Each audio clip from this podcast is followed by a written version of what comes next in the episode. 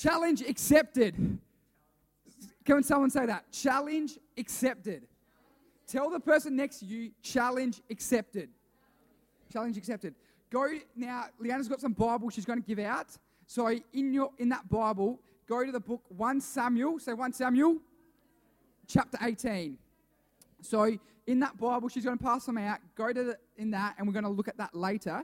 But so got that 1 Samuel chapter 18. And we're going to look at that, read that, and get involved in that. But with this, who knows what a competitive spirit is? Competitive spirit. Say that, competitive spirit. So basically, it's a strong desire to be more successful than others. Come on, somebody. Who loves a competitive spirit to have the strong desire to be better than everyone else? That's what it is. We've got Sean here. So, who believes this? Everyone wants to win. Come on. Who likes losing? No one. Everyone wants to win. Um, we want to be the strongest. Come on, somebody. We want to be the fastest. We want to be the smartest. And we want to be the hairiest.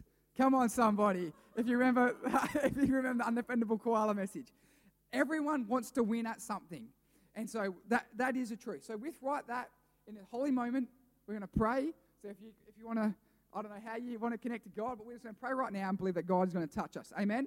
How good was the worship? He's moving and He's going to move again.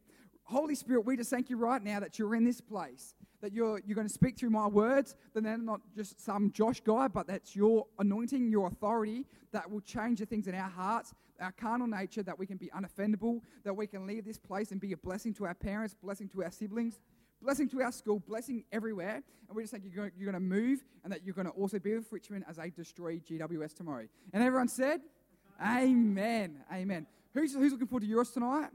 Come on, somebody, get into that. So, with the competitive spirit, who knows that person that is over competitive, that they'll make everything a competition?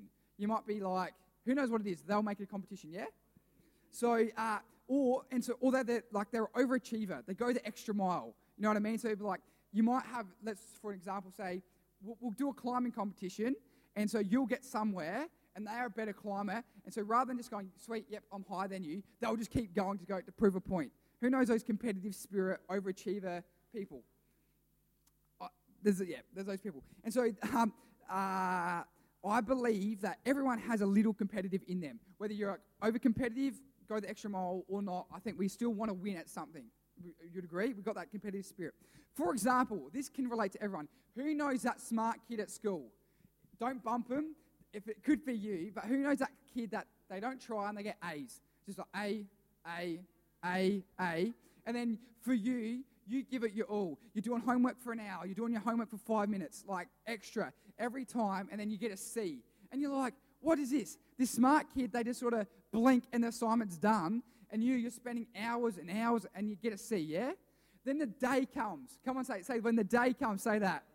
When the day comes and you get the A and they get the C. Who loves that feeling? That is a competitive spirit at work within you. That is what the competitive spirit is. And so, so good, yeah? That, that is the best. That's, that's like heaven on earth. You know what I mean? That's heaven on earth. And so sometimes people want to be the best at being the worst. That's the other example. You know what I mean? So you could be like, I had, the, I had a bad sleep last night. All I could do was feel the springs in my mattress. Then this person will be like, at least you had a sleep. And then, or you know what I mean? You had that person that, yeah, they're, competitive in being the worst. And so you'll be like, oh, well, but you might be like, but you had a bed. No, I didn't. I didn't have a mattress or whatever it could be. They just want to make be the worst at something because they got the competitive spirit in the wrong reverse reversal. And so, uh, whatever, however that works. Um, uh, or you might be like, oh, I broke my fingernail. And they'll be like, at least you got a finger. Because, but there's so many different ones. But society today is too politically correct. Amen? There's, there's so many things. And so, um, for example, you might be in a running race and the, the political correctness will say, just beat your PB. Who knows what a PB is? Taking notes, personal best, Sam Long is on it. And so at Little Athletics, that's what it's all about.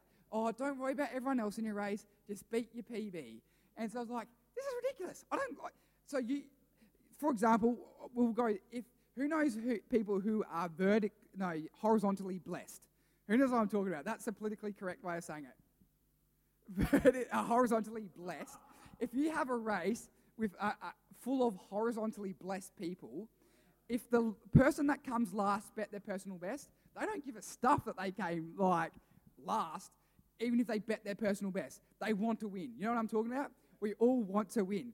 Um, and so I think it's because everyone has a selfish pride to be the best. That's what it is. We don't care about just being the best we are. We want to be the, the best out of everyone. Yeah? Because it's a competitive spirit. We agree. And so uh, with that, I think there's competitive rivalries in families. You know, who knows what I'm talking about? So who, I don't know, for, for me as a guy, there's that thing that I want to be better than my dad. I want to be stronger than my dad. I want to be able to shoot better than my dad. I want to, I just want to be better than my dad. Who knows I'm talking about? Or if your mum, you might be like, I want to be a better cook than my mum. Who knows who, who has that competitive rivalry with their parents? You're just like, you want to prove them wrong. Because they're always like, we got wisdom, we got knowledge, which they do. We've got to honor our parents. But who knows it's so good when you're, you're better than your parents at something. Come on, I love that. Um, the next one is with your siblings. Who, who loves being the best sibling? Whether it's like that, that suck up sibling, whether it's like, here, here, mum, here's some flowers. Yeah, brownie. Who, who loves that feeling? Because there's that competitive rivalry, whether it's being the strongest, whether it's being whatever, is we want to be the best. We want to win. And so, with that, I'm going to a few personal stories of sibling rivalries. Who wants to hear them? So, as a kid, I had, I'm still dyslexic, but who knows the difference between a B and a D and a P and a Q? For a dyslexic kid, it threw me out. I'd be like, so people like spell bed, and I'll be like dead or like like D E D because I couldn't I couldn't tell the, the difference between because they talk about the bat before the ball or the ball before the bat and all this stuff, and then the P's and the Q's. I'm thinking one's got a kick, but I don't know which one. You know what I mean? The Q like the kick, and so I wouldn't I wouldn't be able to tell, and so spelling anything was a struggle for me in primary school. And so who knows my last name? Say it, Santos Stefano, Santos Stefano. And as a kid with dyslexia, that was a mongrel to spell. It was like, uh, it, uh, and so reception passed, didn't know how to spell my last name. Then this is the, the, the, civil, uh, the sibling rivalry. Is Mariah's a year younger than me? So when I was in year one, she was in reception. One day after school, we're in the car home. Mum's asking us how our day was, and I would have been like, "Oh yeah, had a sweet donut from the canteen, or whatever." And she's like, "I learned how to spell Santo Stefano." That the competitive spirit in me switch was flicked. And I was just like, this cannot do. I was stirred up. And so she could spell Santos Stefano and I couldn't. And so, first of all, she was a girl. And second of all, I was older. So I can't let a little girl be a better speller than me. Come on, somebody. So I can tell you, I have the drive to learn how to spell Santos Stefano. So otherwise, I probably would have waited till year three to learn how to spell it. But because I had the flick switch of the competitive rivalry, I had to be the smarter one. I'm older. I'm a man. I got to be able to spell Santos Stefano. So that was my, that's first competitive rivalry thing right there. Second one is I used to sleep with my door open. Who knows what I'm talking about? Who loves that? Now, I and so my sisters are sisters. Who knows what girls are like? They love to talk. They're loud. They laugh, and they'd loud and laugh and talk. And so I'm in my hashtag blessed, I guess. People, who wants to go a quick side note? People would often used to tell me stuff like, um, they'd be like, oh, you know, uh, girls are awesome because they'll bring girls home and you'll have too many to choose from. Not true. But so I'm, I'm in bed because it's like nine o'clock and I'm trying to get to sleep. Yeah? Come on, somebody. And then they're talking in the bathroom, being like elephants or something. Like, I'm like, and I'm like, so I graciously, I graciously said, Can you be quiet? So I was so gracious. I'm like, and they're like, Josh, just shut your door. I'm like, no, you be quiet. And so then Mariah's like, here we go. Here's the flick switcher. Mariah's like, you're scared, aren't you? And I'm like, no, I'm not scared. Shut that door and I'm getting to sleep. Because she flicked the switch at me because I'm like, no, I'm not scared. Reason why I had the door shut was because I was a big, no, open. It's because I was a big ears and I wanted to hear what I didn't need to hear or what I shouldn't hear. And that's the reason why the door used to be open. But now I cannot sleep with the door open. It has to be shut because Mariah flicked the switch at me, yeah? Who wants to hear one more? Who wants to hear one more story? So my mum flicked the switch in me, and so what? Who believes that I used to be a chick magnet at school? Believe it or not, I was. Somehow, somehow, from from middle school, I didn't have a cool hairstyle. I had a mohawk in year six, but I didn't have any cool hairstyles. And then I had my mullet later as well. But before then, I just somehow just I would be friends with these girls, and then I got to this stage where they'd be falling in love with me and go, couldn't be in a relationship. I'm like, no. And so, being the good, godly Christian boy I am, I didn't want to lead them on and put them on a path that was wrong. And so I'm like, nah, sorry, look, I'm not interested. And so then I got so discouraged about just think, because I thought these girls were just top mates, and then they were falling in love, and I couldn't read it properly. So I thought, well, I must be. So it's hashtag blessed and favored, you know what I mean? Because it's like the girls are just everywhere. But, um, or hashtag healthy self esteem, really. And so I thought I was so, I thought I was so good that I thought, if I simply talk to a girl, they're going to be in love with me. And so I thought I just had to avoid girls at all costs. I'm like, to be the Christian, it's the thing to do. I just can't talk to them because if I talk to them, they're falling in love. Hashtag healthy self esteem. And so then, because of that, mum noticed this unhealthy pattern in me about avoiding girls at all costs. And so she says to me one day, she goes, Josh, I don't think you can talk to girls. And I can tell you what, that flicked the switch in me. Go, you know what, I'll show you he can't talk to girls. But that's enough stories, yeah? Let's get to the Bible. 1 Samuel. and that sexy wife will come one day. But who knows what I'm talking about? There's those things in our life where they flick the switch that gets our competitive, that competitive spirit going, yeah? And so we're going to read one in 1 Samuel. So now go to verse 17 and we're going to read to 27. Are we cool with that? So one day, and so it says David marries Saul's daughter. Keep that in mind. One day, Saul and da- said to David, I am ready to give you my older daughter, Merab, as your wife, but first you must prove yourself to be a real warrior by fighting the Lord's battles. First example, if you're a giant slayer, you're a real warrior. Yeah? You don't have to prove nothing if you killed a giant. And so, um, for Saul thought, I'll send him out against the Philistines and let them kill him rather than doing it myself. Hmm, bit of a plan here. Who am I and what is my family in Israel that I should be the king's son in law? David exclaimed. My father's family is nothing. So when the time came for Saul to give his daughter Merab in marriage to David, he gave her instead to Adriel, a man from Meholah. In the meantime, Saul's daughter, Michal, Michal, g'day, mate. Saul's daughter, Michael had fallen in love with David, and Saul was delighted when he heard about it. Here's another chance to see him killed by the Philistines, Saul said to himself. But to David, he said, Today you have a second chance to be my son in law. Then Saul told his men to say to David, The king really likes you, and so do we. Why don't you accept the king's offer and become his son in law? When Saul's men said, uh, said these things to David, he replied, How can a poor man from a humble family afford the bride, the bride price for, a, the, for the daughter of a king? When Saul's men uh, reported this back to the king, he told them, Tell David that all I want for the bride price is a hundred Philistine foreskins. Say bargain. Say cheap. Cheap. And so, but what Saul had in mind was that David would be killed in the fight. David was delighted to set, accept the offer. Say, challenge accepted. Then David fulfilled the king's requirement by presenting all the foreskins to him. Say, challenge accepted. And so Saul gave him his daughter Michael to be David, uh, uh, daughter Michael to David to be his wife. Uh, and we finish it there. Now, quickly with that, um, I've lost it. I was going to say, that's why I got my notes here. It's a trap. For example, so we saw there what that plan was for Saul with David. He tr- planned to kill him, right? It was a trap. So was, it's a trap. Um, and so, disclaimer: sometimes we need to have some discernment and wisdom, and go, "This is this is not good, and this could harm me." Right? There's some situations in life. I'm to give that disclaimer, and so we need a Holy Spirit prophetic prompting and smell the rat. Yeah, We've got to be able to have that ability. That's the first one, and the second one is that Saul had this plan to kill David, and it backfired. Not far, but backfired, as in it didn't go to plan. Yeah, and so I've got an illustration here, right? Here we go. Who's ready for this? Who's ready for this? So, for example, so Saul says to David, I want you to, I'm going to, I need this one here. Just going to hold this for me. Just come up here. Hold this. Just hold this. So, so, so Saul's like, there's this bloke called Saul. Now, read this Bible verse. Proverbs 18.22.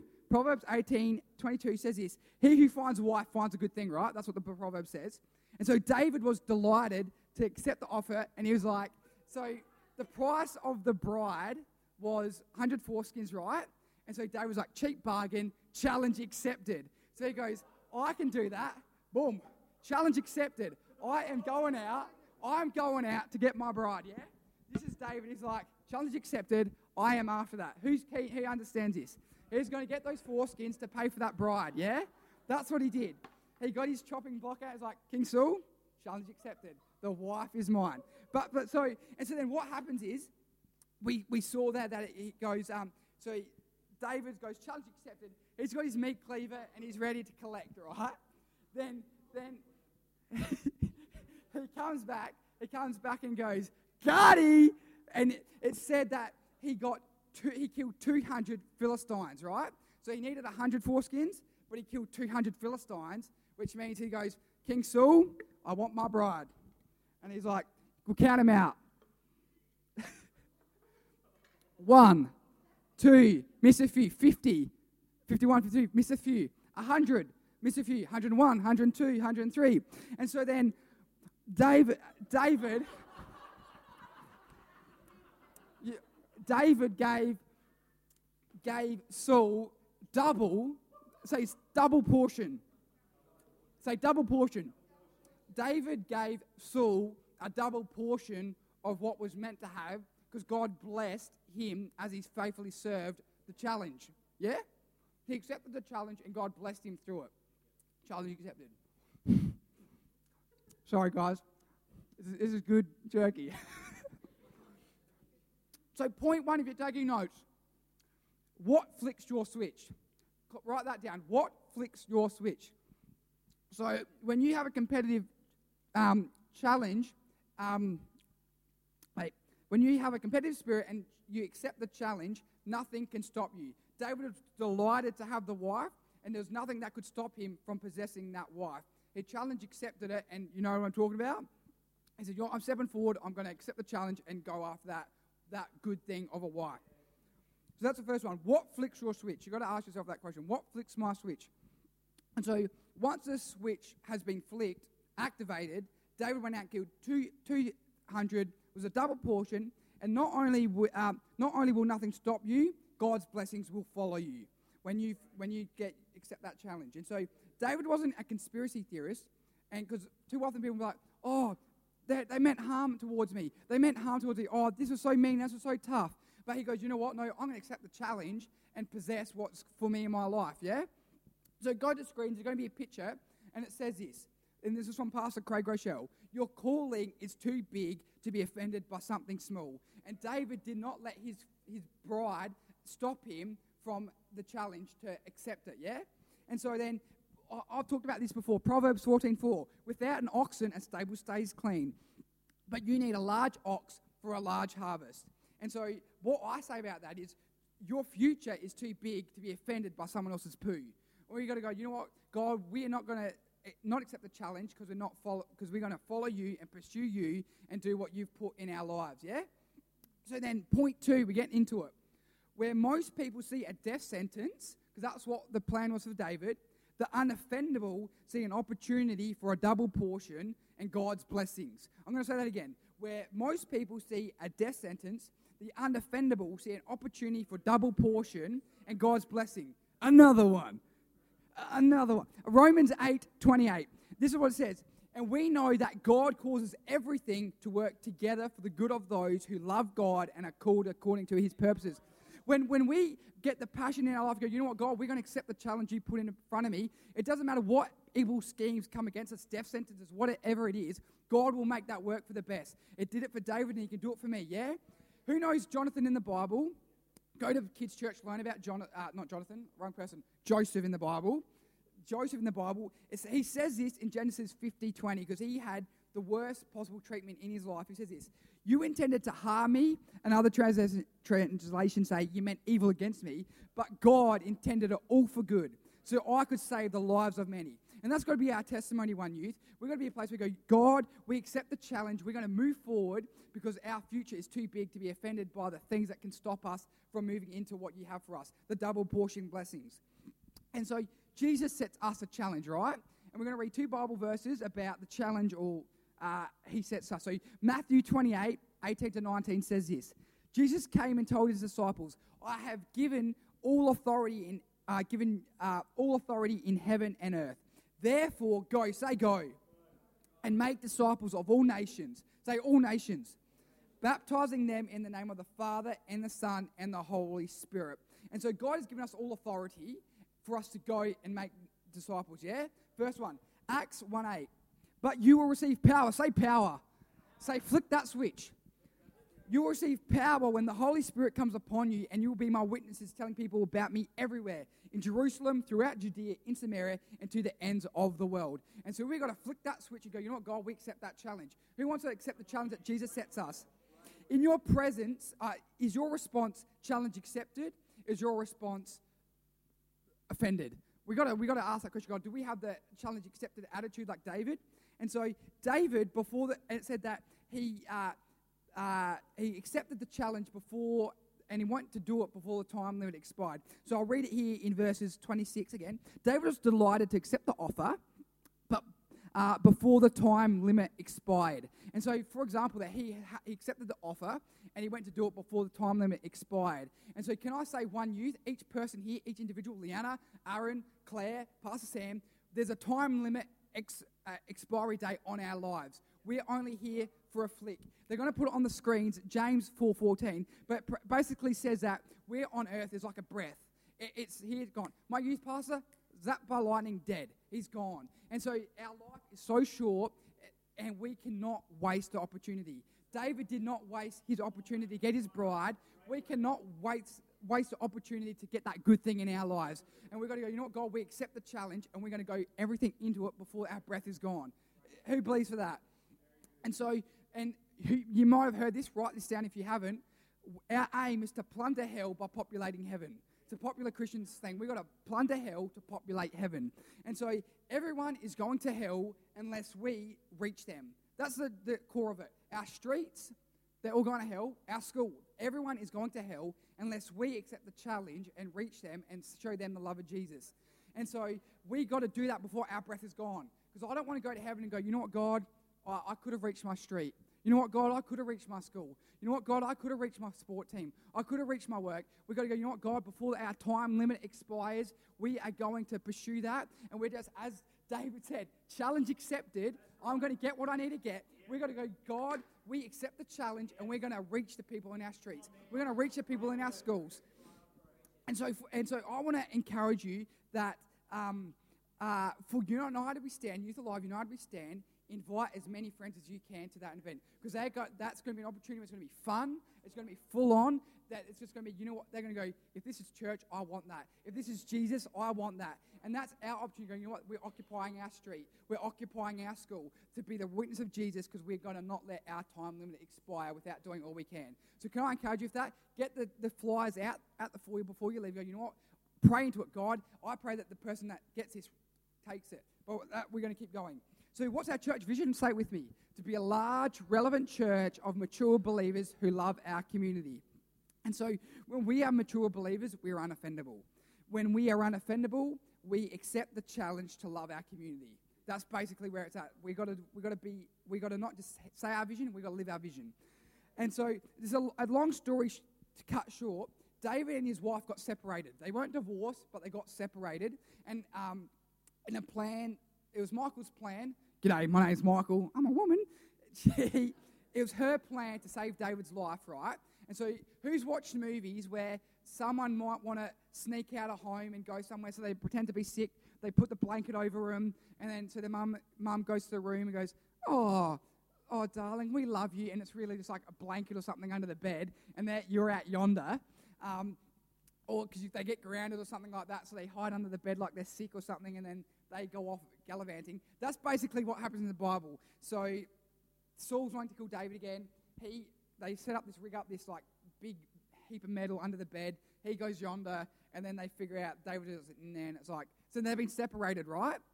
And then in 2 Samuel 3:14, it says this. How do you nope, wrong one, next one. We're getting there. 2 Samuel 3:14. Here we go. David then sent this message to Ishbosheth. Say that, Ishbosheth, wherever it is. Saul's son. So basically, Saul's, Saul's dead, and his son is the king, right? And so it says, Give me back my wife, Michael, for I bought her with the lives of a hundred Philistines. Now, if I don't know about you, but I thought he said he brought 200. Yeah? He went, he got the double portion blessing. And so basically, with this is, um, if it cost him 100, but he, he paid 200. Why? He did not mention that, that the extra because he was unoffendable, and unoffendable do the extra for the right reasons and without keeping a tab on the bill.